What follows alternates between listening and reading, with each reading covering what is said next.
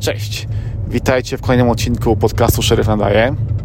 Dziś będzie odcinek, temat e, trudny, ale mam nadzieję ciekawy.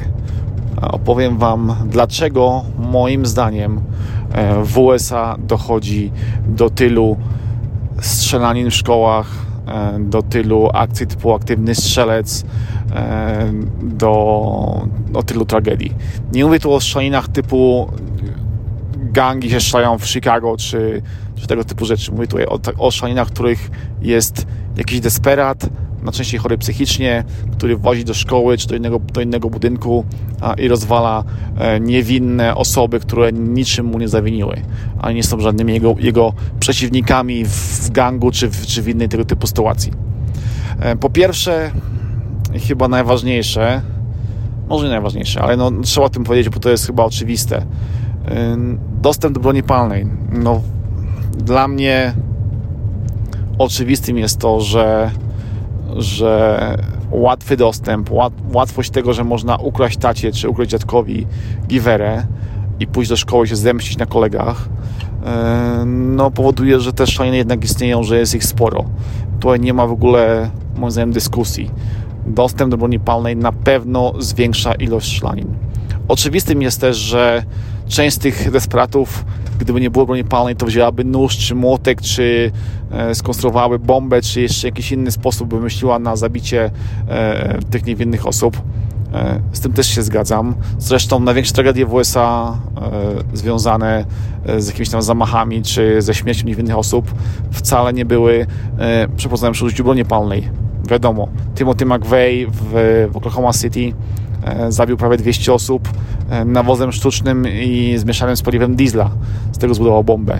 E, panowie lecieli samolotami w budynki World Trade Center 11 września, też nie używali broni.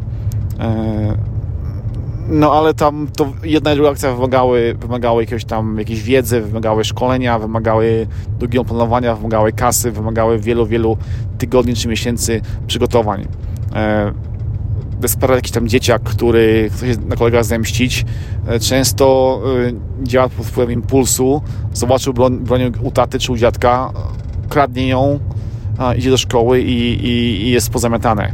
Więc no, dostęp do broni palnej moim zdaniem ułatwia przeprowadzenie e, tego typu akcji. Kolejna rzecz, choroby psychiczne. To jest problem w USA i to ogromny problem.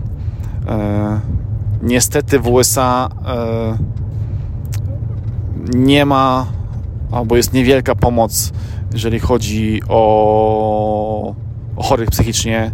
Jest e, mała rozpoznawalność tych chorób, jest, jest, jest mało, mało miejsc, w których można się leczyć. Podam Wam przykład. W latach 50. w USA na 100 tysięcy mieszkańców było ponad 300 łóżek e, w instytucjach, e, które leczyły choroby psychiczne. W tej chwili w USA tych łóżek na 100 tysięcy mieszkańców jest około 20. E, ponad dwa razy mniej niż na przykład w Polsce. USA pod tym względem odstaje mocno, mocno od czołówki światowej. No i to niestety widać. Ja widzę, ile mamy wezwań w pracy związanych właśnie e, z chorobami psychicznymi. No i, no i tego tutaj się nie da, nie da ominąć. E, zresztą większość takich desperatów nie robiła akcji typu aktywny strzelec, nie wiem, z miłości czy z chęci zemsty, tylko dlatego, że, że im się coś w łebie odkleiło, że mieli, że mieli często długą historię e, nieleczonych chorób psychicznych i to niestety no, jest dużym, dużym e, e, powodem tego, że takie strzeliny istnieją. Kolejny powód e, to wychowanie dzieciaków, a w zasadzie jego brak. Rodzice zapatrzeni w siebie i wyścig szczurów powierzają wychowanie dzieciaków komputerowi, telewizji, grom komputerowym, TikTokowi, YouTube'owi. E, no i taka dzieciarnia ma wtłaczane do głowy jakieś głupie pomysły. E, nie ma żadnej odpowiedzialności. E, wszystko im się należy i gdy nagle okazuje się, że coś im się nie należy, że, że koledzy są dla nich niemili, to zamiast reagować normalnie, reagują no tak jak reagują, nie wiem, bohaterowie bajek, jak reagują bohaterowie gier komputerowych, jak reagują jak, jak, jakie reakcje widzą na głupich filmikach na TikToku, no i tragedia gotowa, prawda?